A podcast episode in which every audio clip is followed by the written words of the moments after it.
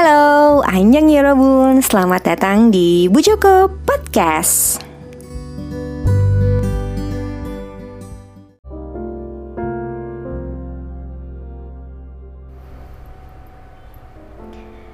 Setelah kejadian itu, Yuna mulai menata kembali hatinya yang sempat berbunga beberapa waktu ini. Hingga luluh lantah setelah mendengar percakapan Juno dan manajernya. Yuna hanya bersikap profesional saja. Tawanya, tatapan penuh cinta yang diperlukan untuk adegan-adegan di filmnya hanya ia tunjukkan saat lampu kamera menyorot keduanya saja. Setelah sorot kamera tidak mengarah padanya, Yuna mencoba menjaga jaraknya sebisa mungkin dengan Juno. Hingga suatu hari, Juno yang masih bersikap seperti biasa mengajaknya untuk menghadiri acara perpisahan dengan para kru dan pemeran film saat syuting berakhir. Namun Yuna menolaknya halus. Kenapa aku merasa kamu terus menghindari aku ya? Tanya Juno akhirnya. Aku? Tidak. Aku memang berhalangan dan tidak bisa hadir. Kilah Yuna. Bukan kali ini saja. Saat aku mengajak makan malam selesai syuting minggu lalu juga kamu menolak. Bahkan setiap kali adegan kita selesai, kamu selalu langsung pergi dari set. Entah ke mana. Yuna tetap terdiam sambil mengemas beberapa barangnya bersiap pulang. Apa aku berbuat kesalahan? Tanya Juno lagi. Tidak, kamu tidak melakukan kesalahan apa pun, jawab Yuna. Lalu, kenapa kamu berubah seperti menghindariku? Cecar Juno. Aku hanya tidak mau salah paham dengan semua sikap baikmu selama syuting ini. Aku tahu kamu sangat profesional. Sementara aku aktris pendatang baru yang masih kebingungan membedakan mana baik yang profesional dan baik yang tulus. Karena itu akan membuatmu terus salah paham kepada karena itu akan membuatku terus salah paham kepadamu. Ucap Yuna dengan tangis yang tertahan. Ucapan Yuna membuat Juno terkejut. Juno teringat kata-kata yang Yuna ucapkan sangat mirip dengan kata-kata yang Juno dan manajernya ucapkan tempo hari. Yuna pergi meninggalkan Juno yang masih mematung karena terkejut dengan ucapan Yuna. Oh, jadi dia mendengar semuanya. Padahal tidak begitu maksudku.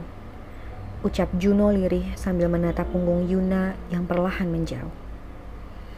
Ya, begitulah yang terjadi setahun lalu antara Yuna dan Juno. Sungguh sangat tidak disangka bahwa setahun kemudian Juno adalah satu-satunya orang yang bisa membantu Yuna melarikan diri dari kekacauan yang diakibatkan oleh Dante dan selingkuhannya. Seminggu berlalu. Schedule Yuna dikosongkan selama seminggu karena Yuna terlalu terguncang oleh berita tersebut. Hingga akhirnya hari ini Yuna merasa harus menghadapi kehidupan seperti biasa lagi. Luka hatinya masih bisa menunggu untuk sembuh, tapi tidak dengan bills-bills kartu kreditnya. Ya, Yuna harus menghadapi dunia dan bekerja keras lagi Hari itu Yuna harus bekerja di sebuah studio untuk pemotretan sebuah brand yang mengkontrak eksklusif Yuna sebagai brand ambasadornya. Sesampainya di studio, Yuna terkejut karena ada Juno di sana. A, apa yang kamu lakukan di sini? Tanya Yuna. Hai, kamu sudah lebih baik sekarang. Aku bekerja hari ini. Oh, apa kamu belum tahu kalau aku partner pemotretan hari ini? Jawab Juno. Ah, aku tidak tahu. ucap Yuna sambil tersenyum canggung. Yuna bekerja seperti sebagaimana mestinya secara profesional dengan Juno. Meski gugup, tapi debaran di hatinya sudah tidak sama seperti setahun lalu saat mereka bekerja sama dalam film. Pemotretan berlangsung dua jam. Setelah pemotretan berakhir, Juno menghampiri Yuna dan mengajak makan siang bersama. Yuna mengiyakan demi membalas budi atas pertolongan Juna tempo hari. Kalau saja aku tahu bahwa aku akan bertemu denganmu hari ini, budimu pasti akan aku kembalikan hari ini. Maaf ya, ucap Yuna ketika mereka sampai di restoran steak di dekat studio. Tidak apa-apa, Kamu bisa mengembalikannya kapan pun kamu mau, balas Juno. Oh ya, apa tidak apa-apa kita makan di tempat seperti ini? Aku takut ada wartawan yang memotret kita. Tanya Yuna hati-hati. Oh, apa kamu tidak nyaman? Kamu takut jadi banderita lagi? Kalau kamu tidak nyaman, kita bisa pindah. Tawar Juno. Bukan, bukan, bukan seperti itu. Aku tidak ingin membuat orang berasumsi macam-macam dan salah paham kepadamu.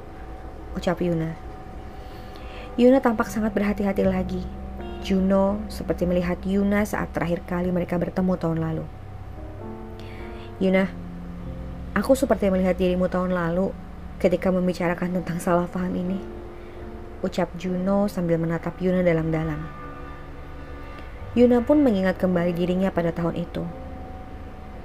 Yuna, apa kamu mendengar percakapan antara aku dan manajerku saat itu? Tanya Juno. Yuna hanya tersenyum tipis. Apa kamu tahu Yuna? Yang kukatakan pada manajerku itu semua bohong. Aku hanya ingin ia berhenti mencampuri kehidupan pribadiku. Makanya aku berkata seperti itu. Sementara di dalam lubuk hatiku saat itu, aku sudah menyukaimu dan berencana mengaku, membuat pengakuan kepadamu pada malam perpisahan. Tapi kau malah meninggalkanku karena takut salah paham. Ucap Juno menjelaskan. Yuna kemudian tertawa sebentar. Ah, aku malu mengingat hal itu. Kenapa kamu harus mengatakannya sekarang? Ini canggung. Ucap Yuna sambil tersenyum kikuk.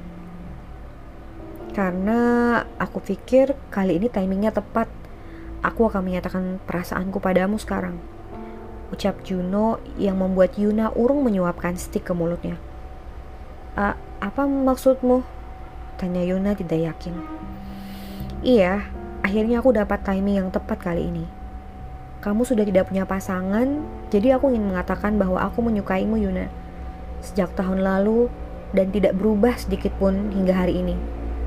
Maukah kamu belum selesai Juno menyelesaikan kalimatnya? Yuna memotongnya. Juno, maafkan aku. Ah, tapi kamu tahu bahwa saat ini bukan waktu yang tepat untuk kamu mengatakan hal ini. Karena aku sedang merapikan kembali serpihan hatiku yang hancur karena Dante. Aku merasa kamu mele melewatkan timingmu tahun lalu. Saat jantungku masih berdetak kencang ketika berada di dekat denganmu. Karena kini aku tidak ingin mengisi hatiku dengan orang lain. Aku harus menyembuhkan luka ini terlebih dahulu menyelesaikan segala hal yang memenuhi hatiku hingga hatiku kosong dan siap menerima cinta yang baru. Ucap Yuna panjang lebar. Mata Juno mulai berkaca-kaca.